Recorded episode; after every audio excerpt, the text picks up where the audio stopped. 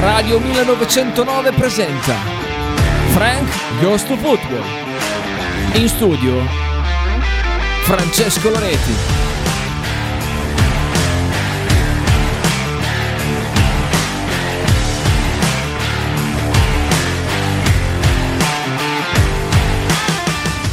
Buon pomeriggio, buon pomeriggio agli amici di Radio 1909 da parte di Francesco Loreti, ben ritrovati eh, in uh, questa puntata di giovedì 22 dicembre a Frank Ghost to Football 2022.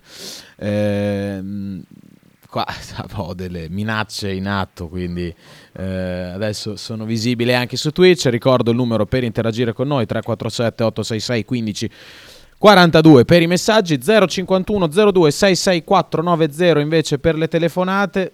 Vedete dei ditoni, delle salsicce, eh, oltre che un, una bomba, un ordigno pronto per esplodere. Sicuramente eh, il, il malcapitato che vedete in primo piano sarà vittima di, di esplosivi durante il corso della trasmissione. Spero di non infortunarmi eh, bensì solamente di ricevere disturbi olfattivi e uditivi. Comunque, eh, 13.38, io mi scuso per il ritardo, però eh, Bologna eh, sotto il periodo di Natale un, c'è un traffico eh, per le strade davvero incredibile.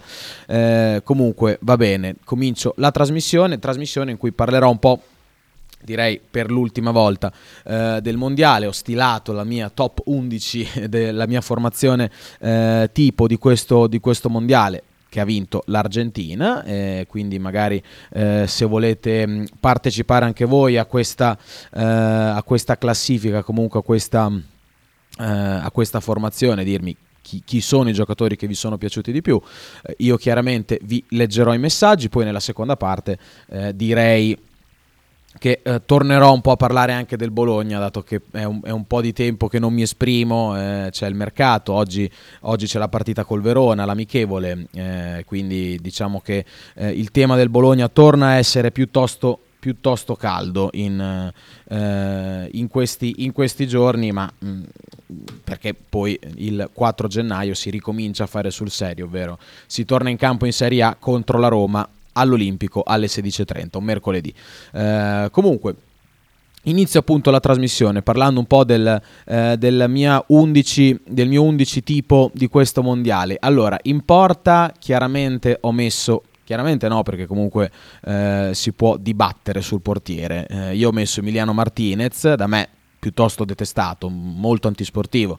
Eh, allo stesso tempo però eh, ha fatto, ha fatto la differenza sia eh, in, nei quarti di finale che in finale ai rigori, eh, ma soprattutto con eh, la parata del mondiale che eh, è valsa appunto la, il titolo secondo me eh, per, per l'Argentina con appunto l'uscita la parata di piede su, su Colomwani al 123 minuto del secondo tempo supplementare, quindi ha praticamente, anzi a tempo scaduto, eh, è stato autore di una parata formidabile, tra l'altro eh, importantissima, oltre che appunto eh, pazzesca, di, a, a te, di un livello tecnico davvero difficile, colui che anticipa eh, la giocata dell'attaccante francese e di istinto, ma anche di proprio ci mette proprio il piede per andare a intercettare il tiro che era stato eh, ben scoccato dal piede destro di Colomwani quindi eh, davvero tanti complimenti per questa parata ma poi in generale eh, molto solido, sicuro tra i pali un, una sicurezza appunto per,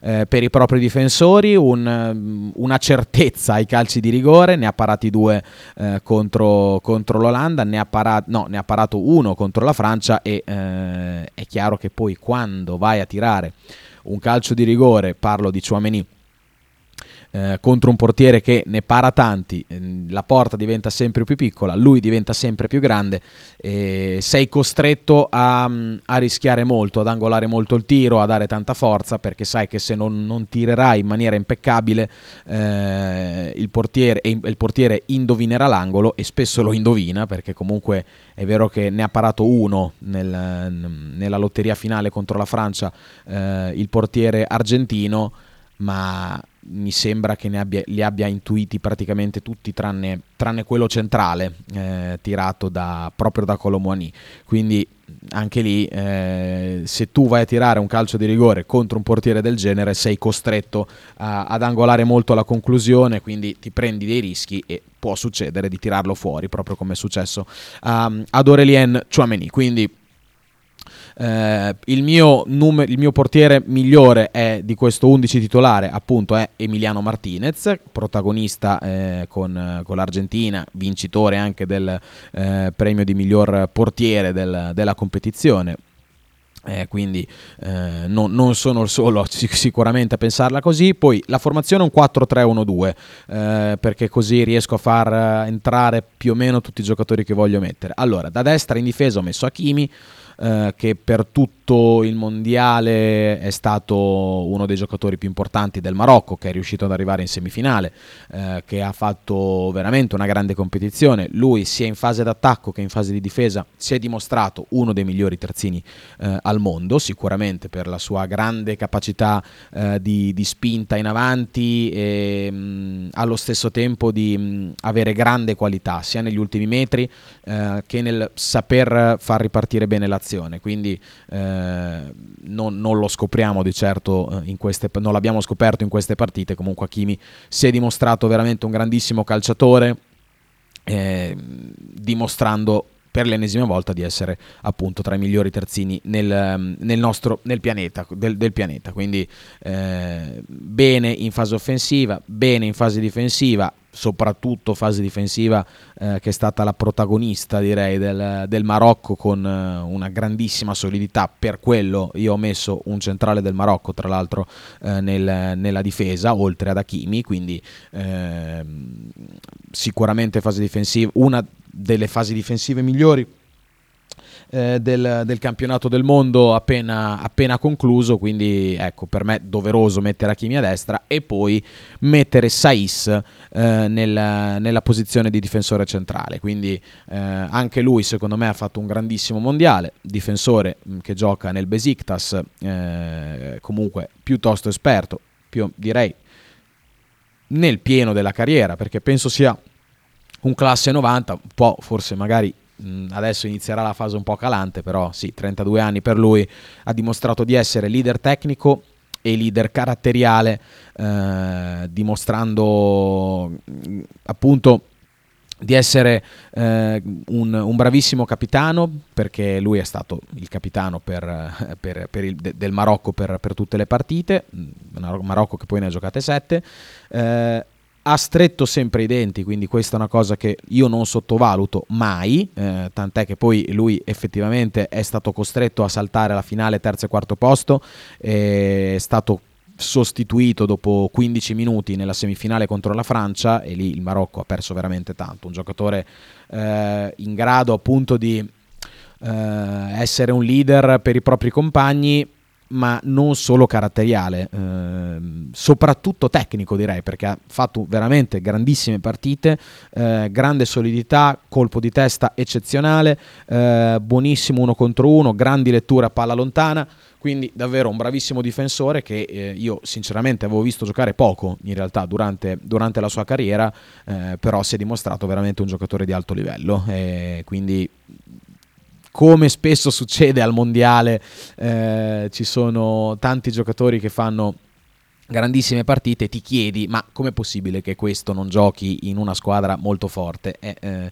è la magia appunto del giocare in nazionale, magari con, anche con questo giocatore è successa la stessa cosa. Adesso poi mi ha scritto un messaggio anche Luca che... Eh, eh, lo leggo, però dopo eh, te lo leggo dopo Luca, parla di Orsolini e del, del, suo eventuale rinnovo, perché oggi il Corriere dello Sport, ieri Marcello Giordano hanno, hanno parla- parlano appunto di come, di come l'attaccante del Bologna potrebbe essere prossimo al rinnovo, ma dopo lo trattiamo meglio il tema, il tema Orsolini legato, legato, appunto al Bologna. Quindi Saiz per me il, il secondo difensore eh, del, della mia formazione tipo e mh, mm, ho spiegato appunto il perché. L'altro difensore centrale è eh, Josko Gvardiol, croato chiaramente, forse il miglior difensore eh, del, del, mondiale e lo, lo hanno detto veramente in tanti eh, anche lui non è, un, non, non è nuovo a, a, queste, a, queste, a, queste, prove appunto perché eh, sono diversi anni appunto eh, che, che, fa molto bene sia nella squadra di club ma anche nella Croazia perché mi ricordo eh, nel, nell'europeo che praticamente è stato il suo modo di, di lanciarsi al grande calcio, ha, giocato, ha giocato molto bene, me lo ricordo ha fatto grandi prestazioni, lì giocò però mi sembra da terzino sinistro, eh, però ecco un giocatore che vedo giocare davvero tante volte anche all'Ipsia, è sem- quasi sempre tra i migliori in campo, ha una grandissima velocità eh, pur essendo di mole piuttosto imponente, eh, quindi questo lo aiuta molt- molto, eh, soprattutto soprattutto in campo aperto per magari andare a recuperare eh, qualche situazione molto scomoda, eh, però un giocatore che fai fatica a saltare, è discreto anche con i piedi, deve sicuramente migliorare, però eh, ha, ehm, ha, grande personalità, poi ha quei, in, in, alcuni momenti parte palla al piede, ti lascia lì e riesce a dribblarti e diverse volte lo ritrovi anche nell'area avversaria per provare a chiudere l'azione. Ecco, questo l'ha fatto anche, anche, durante il mondiale, ma è una cosa che vedo fare da parte sua anche, anche nella sua squadra di club, ovvero l'Ipsia. Quindi davvero un grandissimo giocatore, ennesima conferma di quanto sia uno dei migliori, secondo me, centrali al mondo, eh, perché poi ha veramente questa dote della, della grande velocità che lo, lo migliora veramente tanto. Quindi mh, mm, mi, mi, piacerebbe, mi, piacerebbe, vederlo anche in un altro contesto. Poi il Lipsia è una squadra che da vedere è bellissima perché c'è tanta qualità, tanta tecnica, giocano sempre in verticale, quindi in realtà è un piacere vedere giocare la squadra che adesso allena Marco Rose. Però secondo me è già adatto eh, assolutamente a un, a un club eh, di, mm, di, prima fascia europea, quindi lo vedremo direi quasi certamente. Poi nel, sulla fascia sinistra ho messo, eh, ho messo, un altro croato, quindi terzino destro, difensore centrale destro, due marocchini, Hakimi Saiz, difensore centrale sinistro, eh, Josko Gvardiol e a sinistra eh, ce lo volevo far stare perché è sempre incisivo per la sua nazionale, è un giocatore che a me piace tantissimo e ha fatto secondo me un ottimo mondiale, parlo di Ivan Perisic, eh, quindi terzino sinistro, non proprio il suo ruolo, non ho messo Teo Hernandez perché eh, sicuramente è stato, è stato un uomo molto importante per la Francia, eh, però nei quarti di finale la stava per combinare molto grossa eh, sul rigore regalato agli inglesi, un erroraccio eh, davvero pacchiano da parte del terzino del Milan e poi in finale completamente sparito. In finale non eh, è stato tra i peggiori in campo, è stato sostituito eh, molto prima della, della fine della partita. Io sinceramente mi aspettavo molto da parte sua, soprattutto nella partita più importante di tutte, cosa che non è successa, quindi eh, questo è il motivo per cui non ho messo Teo Hernandez. Eh, ho preferito Perisic, fuori ruolo comunque è un giocatore che si può adattare anche al ruolo di terzino sinistro, Ivan Perisic, mm, cosa che gli fa prendere tanti punti, secondo me, eh, il fatto che possa interpretare diversi ruoli all'interno del campo. Eh, quindi bravissimo Ivan Perisic perché entra in quasi tutti i gol, ehm, quasi tutti i gol del eh, della Croazia, segnando, mettendo a referto assist, quindi davvero un giocatore totale, capace di fare benissimo fase difensiva e fase offensiva. Eh, quindi ecco questo è il motivo per cui ho messo, ho messo Perisic nel ruolo di terzino sinistro. Quindi ecco questa è la mia difesa con Hakimi a destra, eh, i due centrali Saiss e Gvardiol e a sinistra Perisic, due uomini del Marocco e due uomini della Croazia che comunque sono arrivate in semifinale. Eh, Luca scrive: Pavlovic non lo consideri? Eh, Pavlovic eh, della Serbia, direi che tu, tu intendi lui.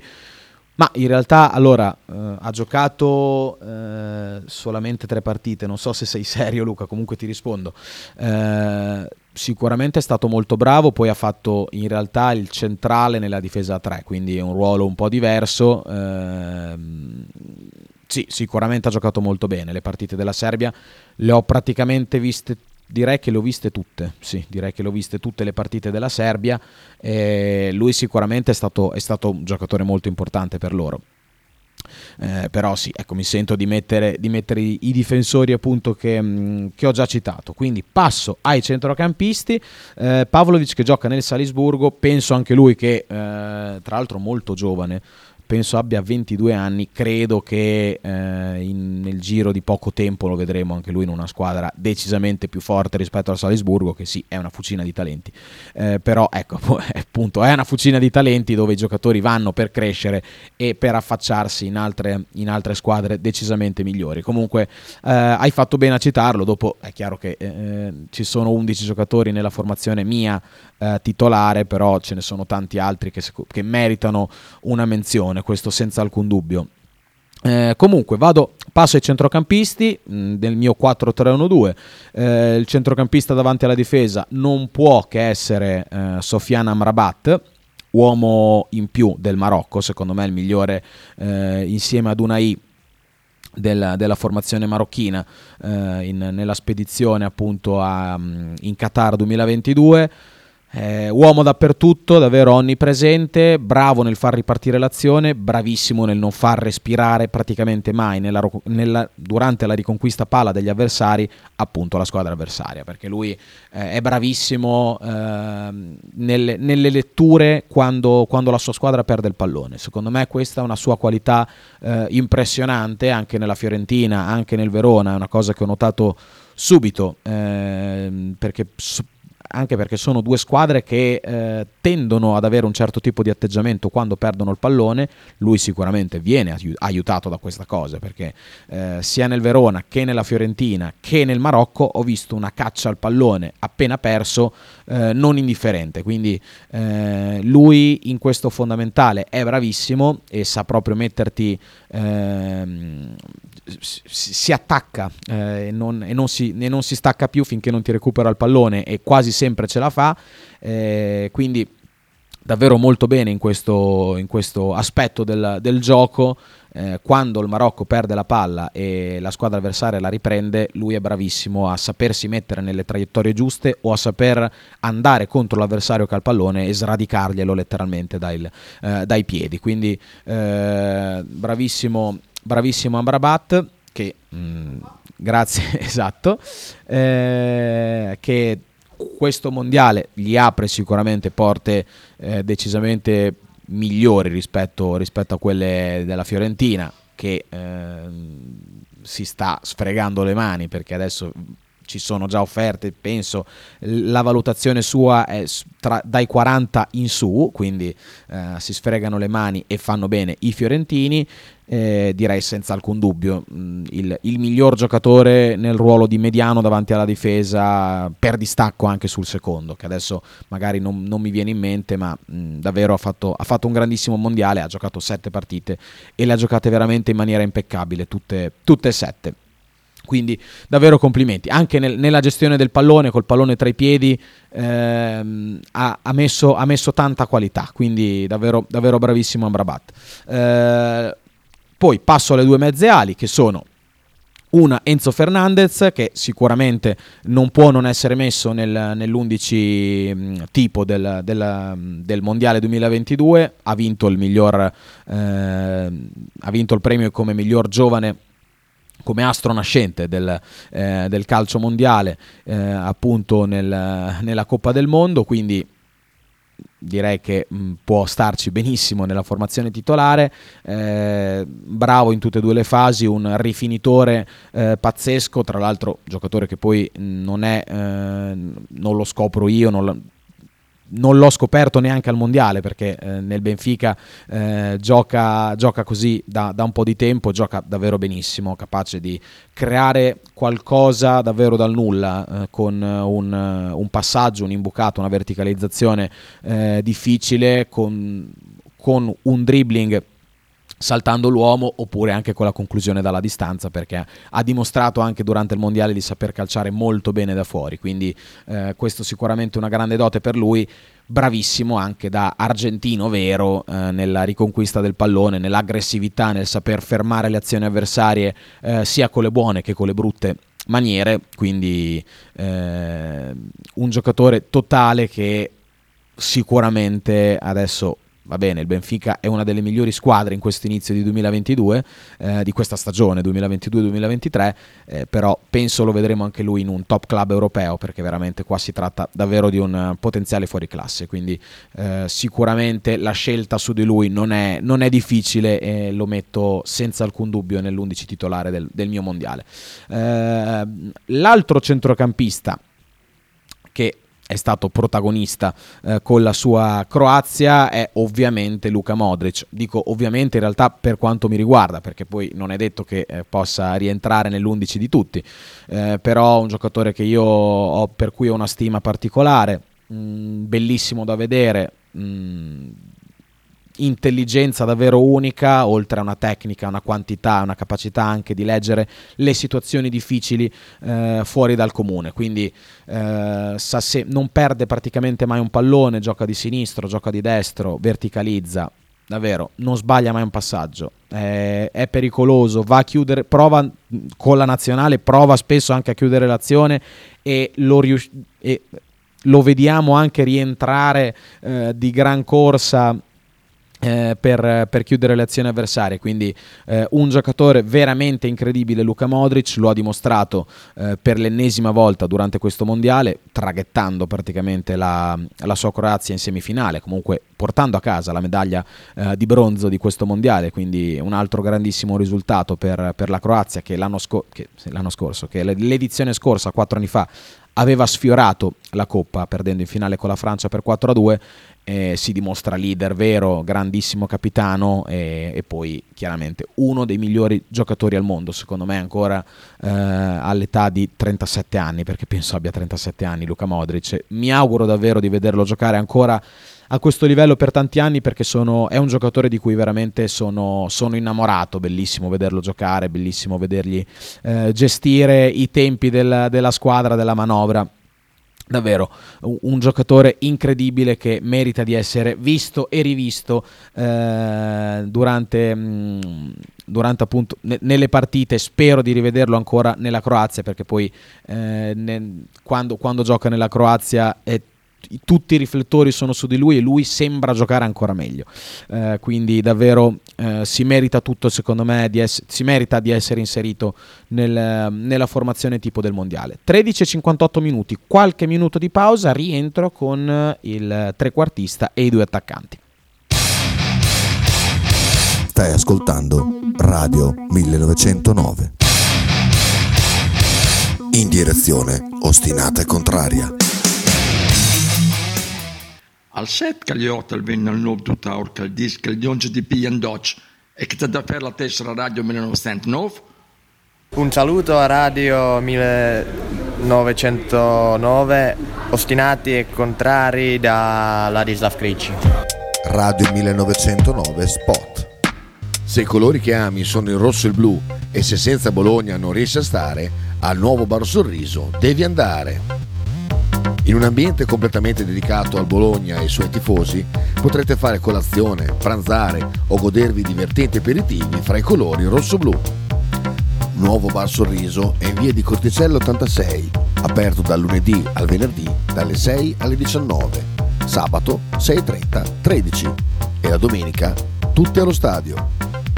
A pranzo è gradita la prenotazione al 349 16 11 062. Stile classico? Non piace. Stile gotico? Non piace. Stile etnico? Non piace. E stile Pepe? Sì, lo piace. Pepe ti aspetta in Piazza della Pace per presentarti il nuovo brand Bella Bologna Stile Pepe. Abbigliamento per tutti e per tutte le taglie, con l'inconfondibile look vintage, sportivo, elegante. Pepe e Silvia ti aspettano tutti i giorni dal martedì al sabato e per tutte le partite in casa del Bologna.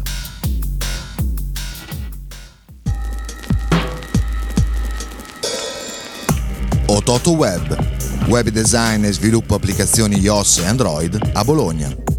Creazione di siti internet per blog, siti vetrina ed e-commerce. Applicazioni native e cross-platform. Contattaci sul sito www.ototoweb.com per un preventivo gratuito. Ototo Web, programmazione su misura per ogni tuo progetto.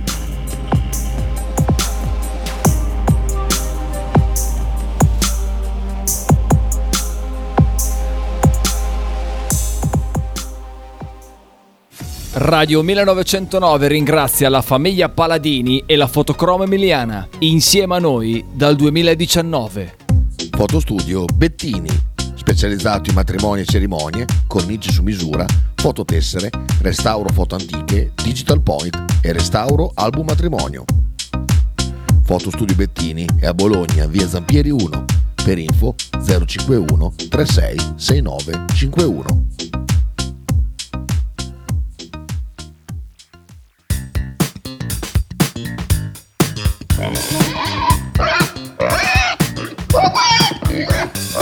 Voglio una peppa, oh, s'acciappati in budel e porta la Pcaridi di Dumegar.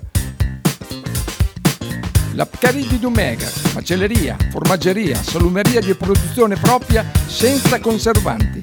E la trovate in via Idice 155 a Monterezio. Per info e prenotazioni 051 92 9919. La Pcaridi di Dumegar.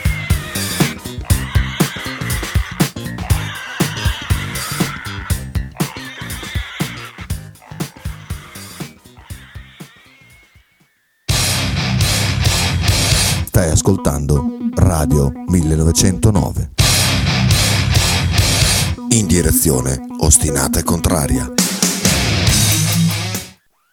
Nuovamente in diretta qui su Radio 1909, eh, 14 e 2 minuti, ricordo 3 minuti in questo momento, ricordo i, num- i numeri per interagire con noi 347 866 15 42 per i messaggi 051 02 664 90 invece per le telefonate. Mm, prima di andare avanti l'amichevole del Bo- mi sono dimenticato di eh, ricordare quando è l'amichevole tra Bologna e Verona comincerà alle 14.30 sarà in diretta sul sito del Verona quindi per vederla dovete andare lì ragazzi e, mm, e poi basta e niente non, non c'è altro da dire quindi calcio d'inizio eh, circa tra 27 minuti più o meno.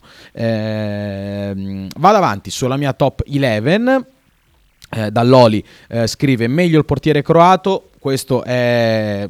Sì, ci può stare come, eh, come lettura, eh, semplicemente per me la grande, la grande differenza l'ha fatta, eh, l'ha fatta quella parata che appunto ha salvato l'Argentina dal, dal gol del 4-3 francese, quindi avrebbe consegnato direi quasi certamente la coppa, eh, la coppa ai francesi e per questo io, a me piace piace valutare le cose nei momenti importanti, quindi eh, allo stesso tempo io ho tolto Teo Hernandez dalla mia top 11 proprio perché nel momento veramente più decisivo della Coppa, eh, de- della competizione, lui è, è stato tra i peggiori in campo, quindi eh, per me questo conta molto, allo stesso tempo vale per Emiliano Martinez, eh, se lui, Livakovic ha fatto una grande Coppa del Mondo, Bo- Bono ha fatto una grande Coppa del Mondo, è stato bravissimo il portiere anche del Marocco, quindi eh, non, non voglio, senza nulla togliere a loro, eh, io premio sempre chi nei momenti, nei, nei momenti più importanti, appunto nei clutch moments, come si dice eh, in inglese, eh, ehm, veramente fa, fa la differenza. E lui l'ha fatta facendo, facendo- compiendo appunto una parata, eh, una parata pazzesca. Quindi questo è il motivo per cui ho eh, deciso di mettere Emiliano Martinez eh, quindi sai, diciamo che eh, questa, questa è la mia scelta. Poi comunque è stato decisivo anche in, ehm, nei quarti di finale, nei rigori e anche in finale ai rigori. Eh, quindi questo, eh, questo è il motivo della mia scelta. Vado avanti sulla formazione. Adesso vi ricordo i primi giocatori che ho detto. I primi otto sono appunto Martinez in porta, eh, Hakimi, Saiss, Gvardiol e Perisic in difesa. A centrocampo eh, Amrabat, Modric ed Enzo Fernandez e poi adesso vado, passo al trequartista perché ho fatto un 4-3-1-2 per mettere dentro Antoine Griezmann che secondo me è stato l'uomo migliore della Francia eh, anche se in, in- in finale ha fatto un po' fatica, è stato un po' eh, annullato dal centrocampo argentino, tant'è che poi eh, Deschamps lo, lo ha tolto, lo ha tolto più o meno direi quando ho tolto Teo Hernandez al 65esimo, ecco vado, vado total- completamente a memoria.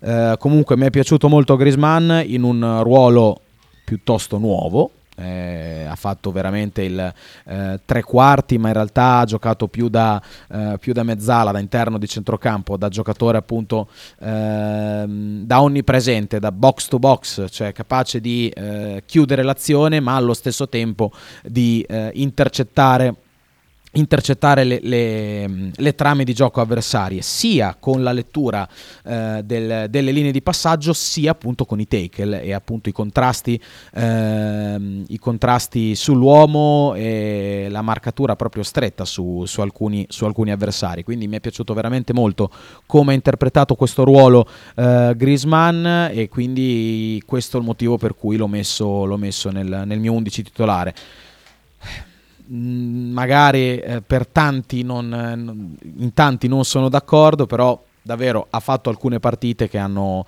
consentito alla Francia di giocare in un certo modo, hanno consentito a Mbappé di stare praticamente quasi sempre in avanti eh, senza portare nulla a livello difensivo, senza mai tornare e eh, appunto stancarsi eh, durante la fase difensiva è davvero stato un Grisman a tutto tondo, capace sia di rifinire e mandare in porta i suoi compagni di squadra, eh, ma soprattutto di eh, interrompere le trame di gioco avversarie. Quindi davvero un, un, giocatore che a me è stato uno dei miei preferiti durante, durante il mondiale. Quindi eh, davvero bravissimo a Grisman che quindi direi che si è ritrovato dopo due stagioni non proprio felicissime al Barcellona, è un giocatore che si è ritrovato e, e si sta reinventando in questo ruolo, poi eh, in realtà con Simeone all'Atletico di Madrid sta eh, interpretando questa sorta di tre quarti, finto trequartista eh, che fa più la mezzala, appunto recupera palloni e dà veramente una grande mano alla fase difensiva, ma allo stesso tempo è capace di, di saper rifinire con la sua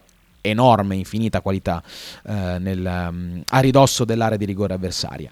Eh, quindi lui il mio trequartista, le due punte direi che eh, sono piuttosto scontate. Uno è Lionel Messi, l'altro è Kylian Mbappé c'è poco da dire su, su entrambi i giocatori. Eh, Messi è stato decisivo soprattutto nella realizzazione anche dei rigori, cosa che eh, fino ad ora non, non era mai stato. Eh, solitamente non è stato un grandissimo, un grandissimo, rigorista Messi, soprattutto nei momenti complicati e mh, ne ha sbagliato solamente uno su, su cinque nei tempi regolamentari perché poi ha realizzato entrambe le volte dal dischetto quando la partita è andata ai rigori quindi ha tirato 7 rigori eh, realizzandone 6, quindi davvero complimenti a lui perché appunto ha sempre lottato con, con i calci di rigore.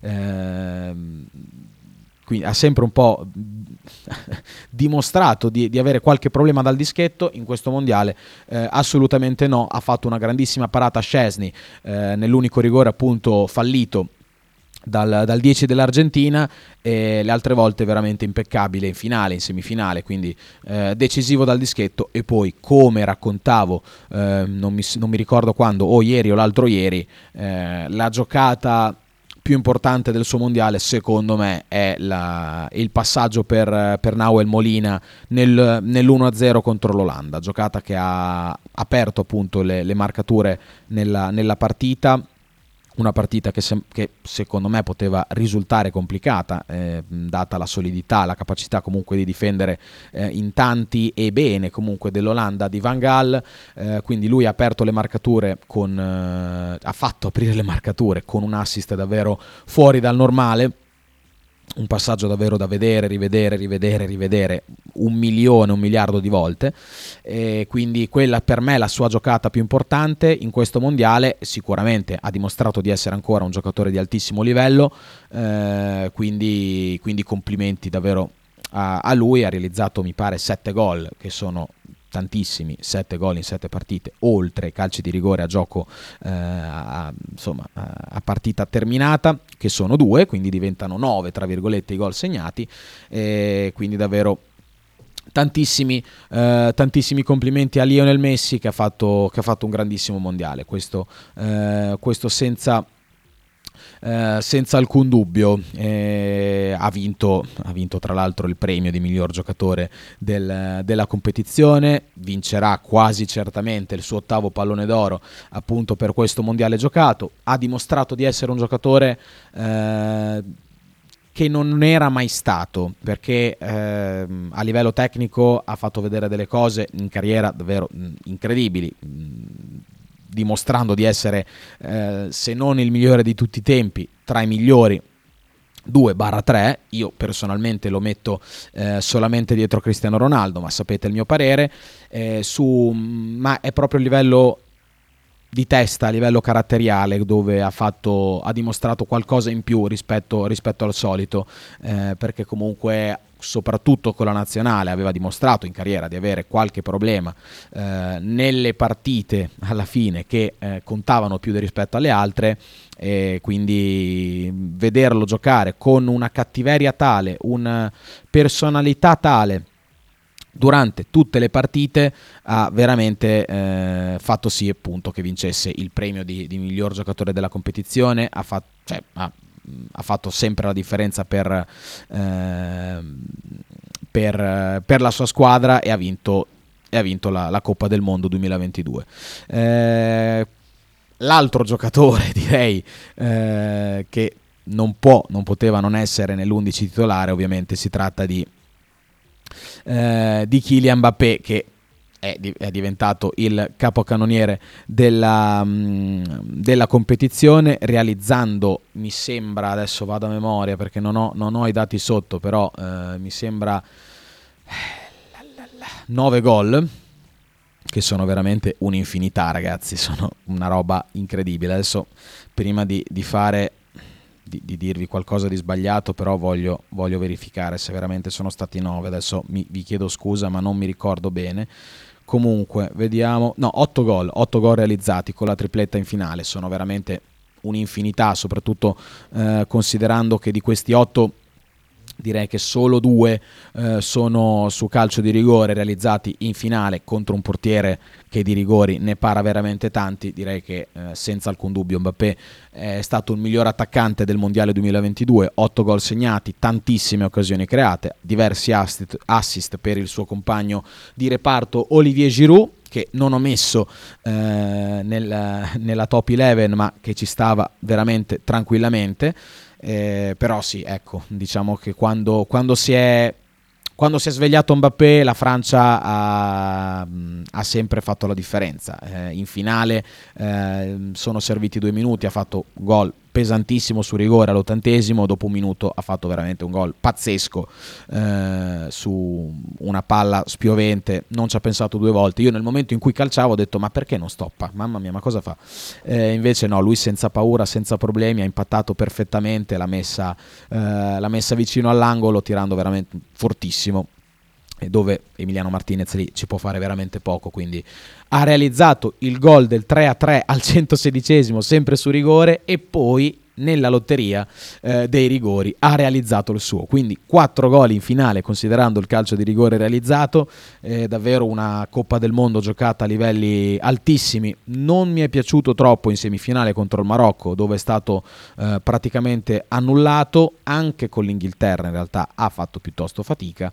Eh, no, volevo dire, volevo dire, con l'Inghilterra perché in realtà col Marocco eh, i, i, due gol della, della Francia nascono da, da sue giocate, eh, una giocata eh, nello stretto nel primo gol dove il tiro viene intercettato diventa un assist per Teo Hernandez e altra giocata nello stretto veramente dribbling su tre giocatori e conclusione il tiro viene sempre comunque deviato e diventa preda di Colomoni che a un metro dalla porta non può sbagliare. Quindi è entrato in entrambi i gol della Francia in semifinale, quindi no, assolutamente incisivo in semifinale, un po' meno nei quarti di finale, l'unica partita dove è, stato un po' in ombra, eh, dove Kyle Walker, eh, terzino destro dell'Inghilterra, lo ha, lo ha, tenuto piuttosto bene, se non in, cioè, c'è stata solo una situazione in cui gli è un po' scappato, però eh, davvero lo ha, lo ha, praticamente annullato, quindi eh, solo una la partita steccata, tra virgolette, da Mbappé nel mondiale, non si può che fargli tanti complimenti per la Coppa appena giocata diventano 13, mi sembra, i gol segnati in un mondiale, con i 5 realizzati nella Coppa del Mondo eh, 2018, quindi a 24 anni appena compiuti, mi sembra due giorni fa, eh, Mbappé diventa... Mh, va già a quota 13 gol nei mondiali, quindi davvero una statistica impressionante. Quindi Mbappé eh, sicuramente da mettere nell'11 titolare, che quindi eh, l'ultimo giocatore, ve lo ripeto, mh, mm, con eh, un 4-3-1-2 Emiliano Martinez in porta, in difesa da destra, eh, Hakimi, Enzo, Fer- eh, sì, Enzo Fernandez, Hakimi, eh, Saiz, Guardiol a sinistra, Perisic, a centrocampo Amrabat, Enzo Fernandez e Modric. Eh, ne- nella posizione di trequartista Antoine Griezmann e poi davanti eh, Lionel Messi insieme a Kylian Mbappé. Ci sono tanti esclusi eccellenti dalla formazione titolare, però eh, bisogna fare delle scelte. Eh, menzioni per Julian Alvarez che ha cambiato insieme, insieme ad Enzo Fernandez il volto della, della nazionale, della nazionale argentina. Eh, menzione direi anche per eh, la coppia centrale Otamendi-Romero che hanno veramente mh, abbassato una saracinesca. Eh, quindi ce, ce ne sono poi tanti altri. eh. Vado anche eh, sulla. Sempre, sempre sull'Argentina, McAllister ha giocato una grande competizione. Penso che non abbia saltato quasi un minuto. Eh, Livakovic, Bono, Unai, ci sono tanti giocatori che, che bisogna lasciare fuori, però sono 11 posti, quindi ehm, purtroppo non posso metterli tutti. Eh, allora, Marchino scrive, buon dì, eh, per me Mbappé a 12, a memoria eh, ne aveva fatti 4 in Russia. Allora mi correggi, eh, io mi fido di te, anche perché infatti avevo un, avevo un mezzo dubbio. Sono andato su, su 5 gol, invece ne ha realizzati probabilmente 4.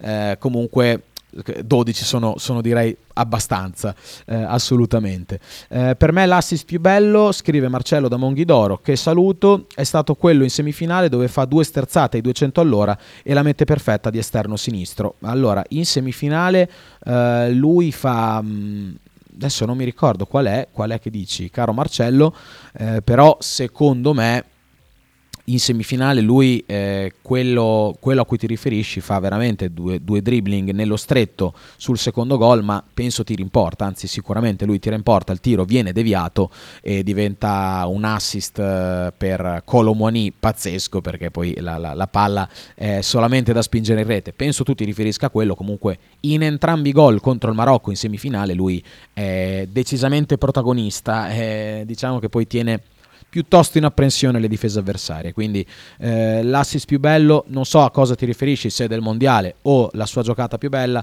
Per me l'assist più bello del mondiale è quello di Messi contro l'Olanda, perché veramente vedo una traccia che non esiste, cioè per, eh, per, per, per, giocatori normali o anche per giocatori molto forti quella traccia lì non esiste, non la vede nessuno e lui oltre a vederla, perché già vederla è una giocata incredibile, eh, dosa, dosa, questo pallone in maniera, in maniera sublime.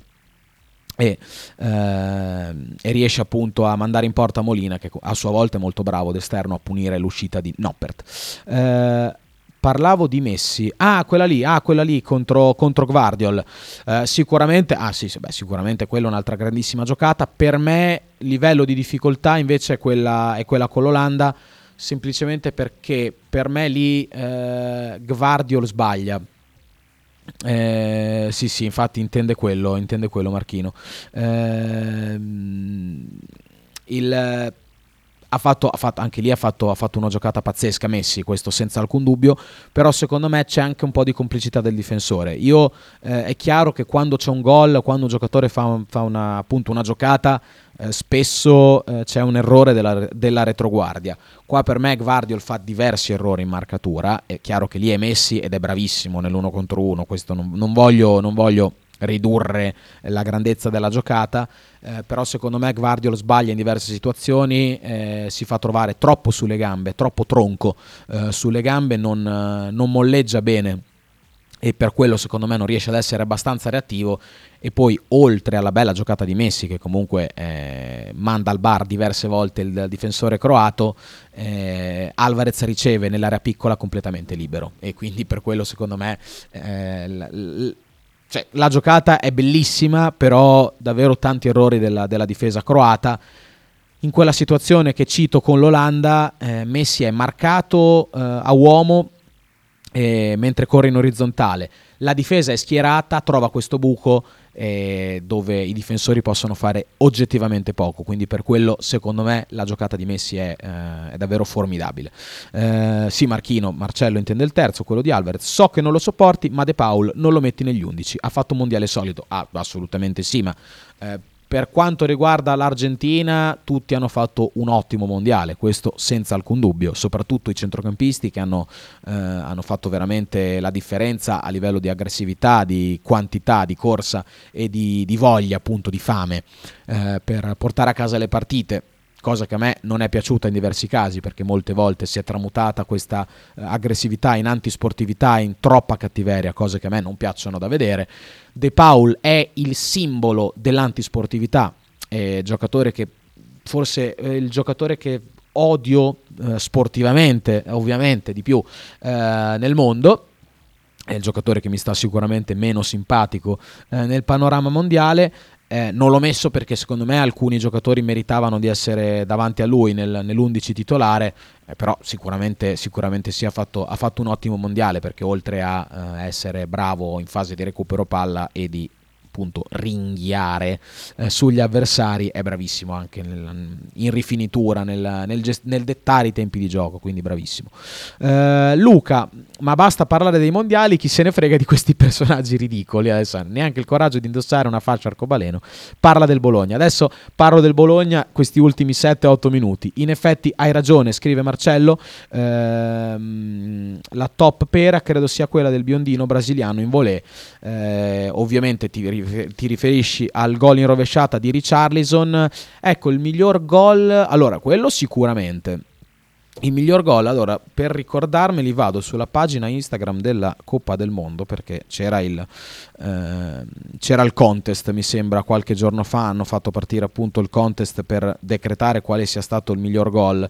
Eh, comunque Richarlison sicuramente ha segnato uno migliori, una delle migliori reti eh, durante, durante questo mondiale. Mi piacerebbe vederli vedere tutti i migliori gol che sono stati ecco, eh, votati. Allora, ce n'è uno di Gakpo, quello di Richarlison che dici tu, caro, Marchini, eh, caro, caro Marcello, eh, anche quello di Neymar con la Croazia è stato un gol bellissimo. Uh, sì, diciamo che dai, è stato quasi, quasi sicuramente il gol, um, il gol di Richarlison, il gol più, quello, quello, più bello, quello più spettacolare, appunto, quello più difficile, diciamo, da, da, eh, da realizzare. Sì, mi, mi, accodo, mi accodo al, tuo, al tuo parere. Eh, vado gli ultimi minuti sul Bologna. Eh, Luca, vado a riprendere il messaggio che mi ha scritto ad inizio trasmissione. Mi dispiace, caro Luca, che ti rispondo solo ora, eh, però era per eh, mantenere un po' il filo del, um, il filo del discorso. Allora, Parliamo del prossimo. Adesso, infatti, sei sempre molto polemico, caro Luca. Comunque, parliamo del prossimo problema in arrivo. Orsolini rinnova, ma perché? Da portare a scadenza e saluto. Io qua mi dissocio totalmente sai probabilmente che io non sono d'accordo, eh, conosco la tua, la tua, opinione su, su Riccardo Rossolini, eh, tu mi, chiedi, mi, mi, scrivi questo messaggio appunto perché eh, nel, nel, nella giornata di oggi sono uscite diverse notizie sul riguardo a un, probabile, a un possibile rinnovo di Riccardo Orsolini con il Bologna, Orso che eh, è in scadenza nel 2024 potrebbe prolungare fino al 2026, diventerebbe un quasi una, praticamente una bandiera, eh, Orso che veste la nostra maglia dalla stagione 17-18 potrebbe vestirla fino, eh, fino al 2026. Per me è una bella cosa, è una bella notizia perché per lui, tra l'altro, ho una simpatia ehm, a prescindere da, da, dalle prestazioni in campo. E poi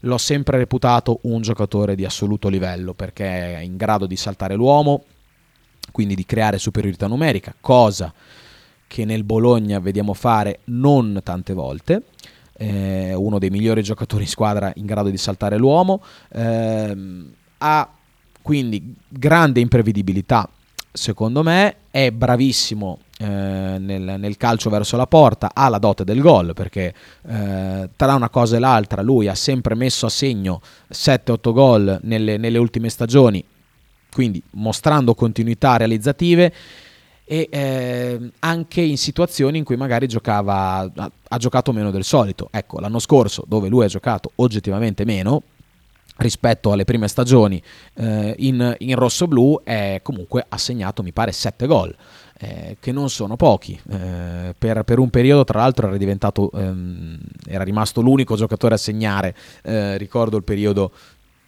di gennaio quando lui segna col Cagliari, mi sembra segna contro il Torino, segna contro il Verona, tra l'altro due gol bellissimi, uno col Cagliari puniz- su punizione e uno col Verona pazzesco, uno dei migliori gol secondo me dell'anno scorso.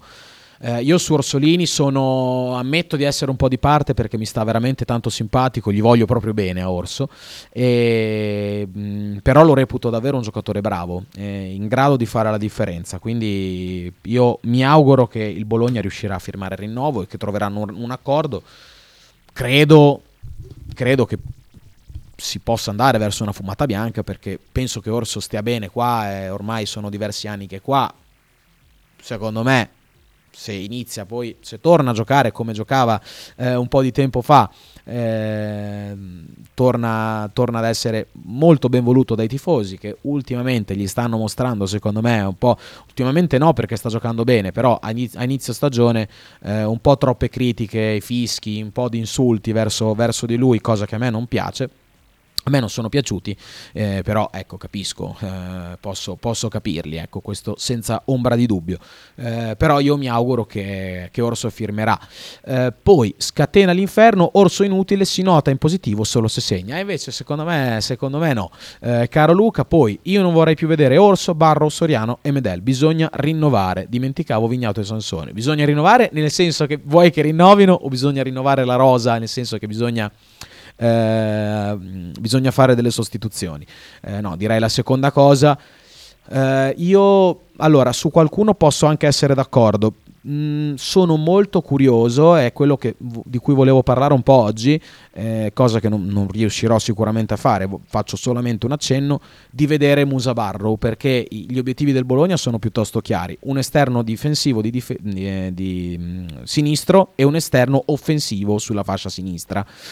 E quindi in quel caso Musa eh, è tenuto sia a cambiare rendimento, a migliorare nettamente il suo rendimento, o magari anche a spostare la sua posizione nel, nella formazione titolare. Quindi sarei curioso di vedere eh, un eventuale acquisto nel, nel, ruolo che sta occupando adesso da titolare Musa Barrow perché secondo me Musa è un altro giocatore che a me piace tantissimo, è uno dei giocatori più dominanti che ho visto nel Bologna da quando, da quando lo tifo, eh, quindi veramente sono curioso di vedere come può interpretare lui questa seconda parte di stagione, e quindi mi, mi interessa capire se effettivamente il Bologna potrà comprare qualcuno eh, per, da, da mettere non al suo posto, però da mettergli di fianco eh, per magari sia stimolarlo oppure per cambiargli forse, forse mh, collocazione in campo. Quindi eh, posso, posso, capire comunque un, un tifoso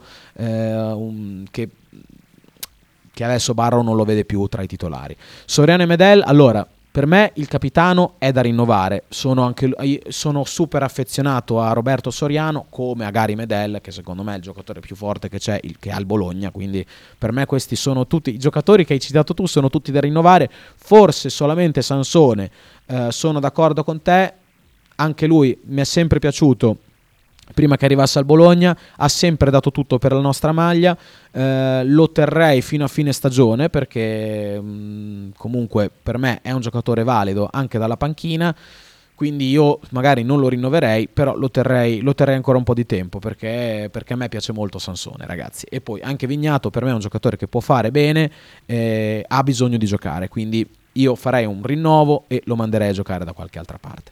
Eh, Marcello da Monghidoro con un vocale. Io sempre, so, sono sempre stato estimatore di Orsolini, ma, ma mm, che non sia un fenomeno è sotto l'occhio di tutti, ma per il Bologna va benissimo. Eh.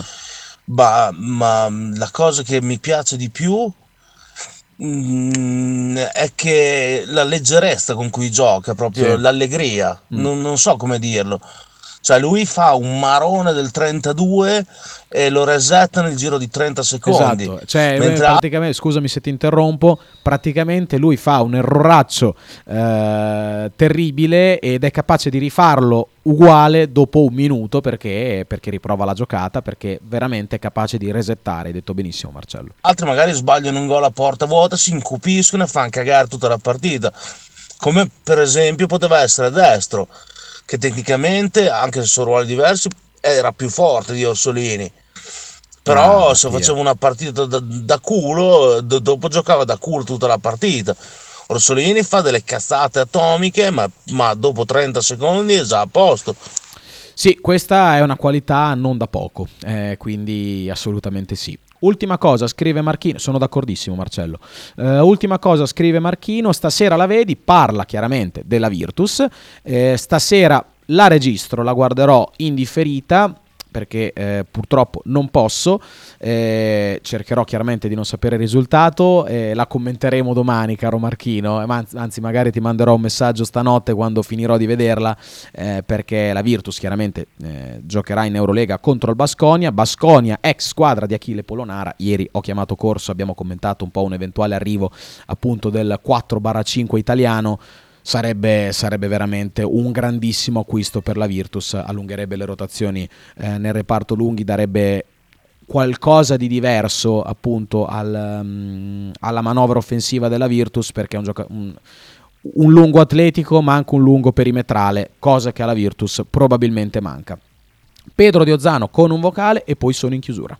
Frank, io su Barrow sono d'accordo con te, però c'è un problema di fondo, è che a parte il periodo Sinisa, però comunque anche dopo, cioè, boh, sembra quasi un pesce fuor d'acqua, cioè, Eh, non lo so, sembra che pascoli in campo, poi sì, un po' si sta riprendendo, però boh, sembra che abbia l'occhio spento, speriamo bene. Eh, purtroppo sono, sono d'accordo con te perché ormai sono tanti mesi che lui fa fatica a ritrovarsi e forse anche a livello atletico proprio.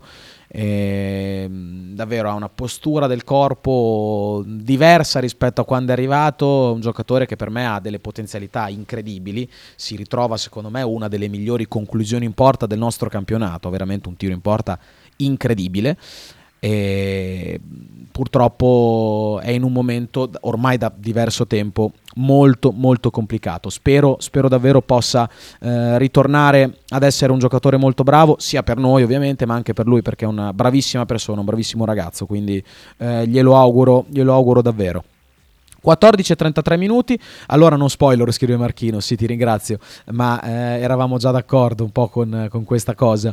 Eh, 14 e 33 minuti, la partita del Bologna è già cominciata, per chi la volesse vedere può andare sul sito del Verona, adesso lo attacco e mi guarderò la partita, tra pochi minuti comunque Marcello Giordano a Fede Rosso Blu eh, per commentare un po' quello che succede durante, durante la gara e poi ovviamente temi di mercato e avvicinamento alla partita contro la Roma che si giocherà il 4 di gennaio alle 16.30. Noi ci risentiamo domani per l'ultima puntata prima dello stop invernale e vi auguro un buon proseguimento qui sui canali di Radio 1909. Ciao ragazzi!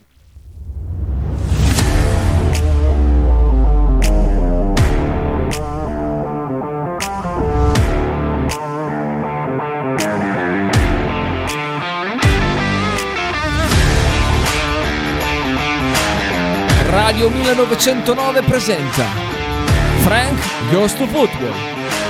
In studio Francesco Loreti.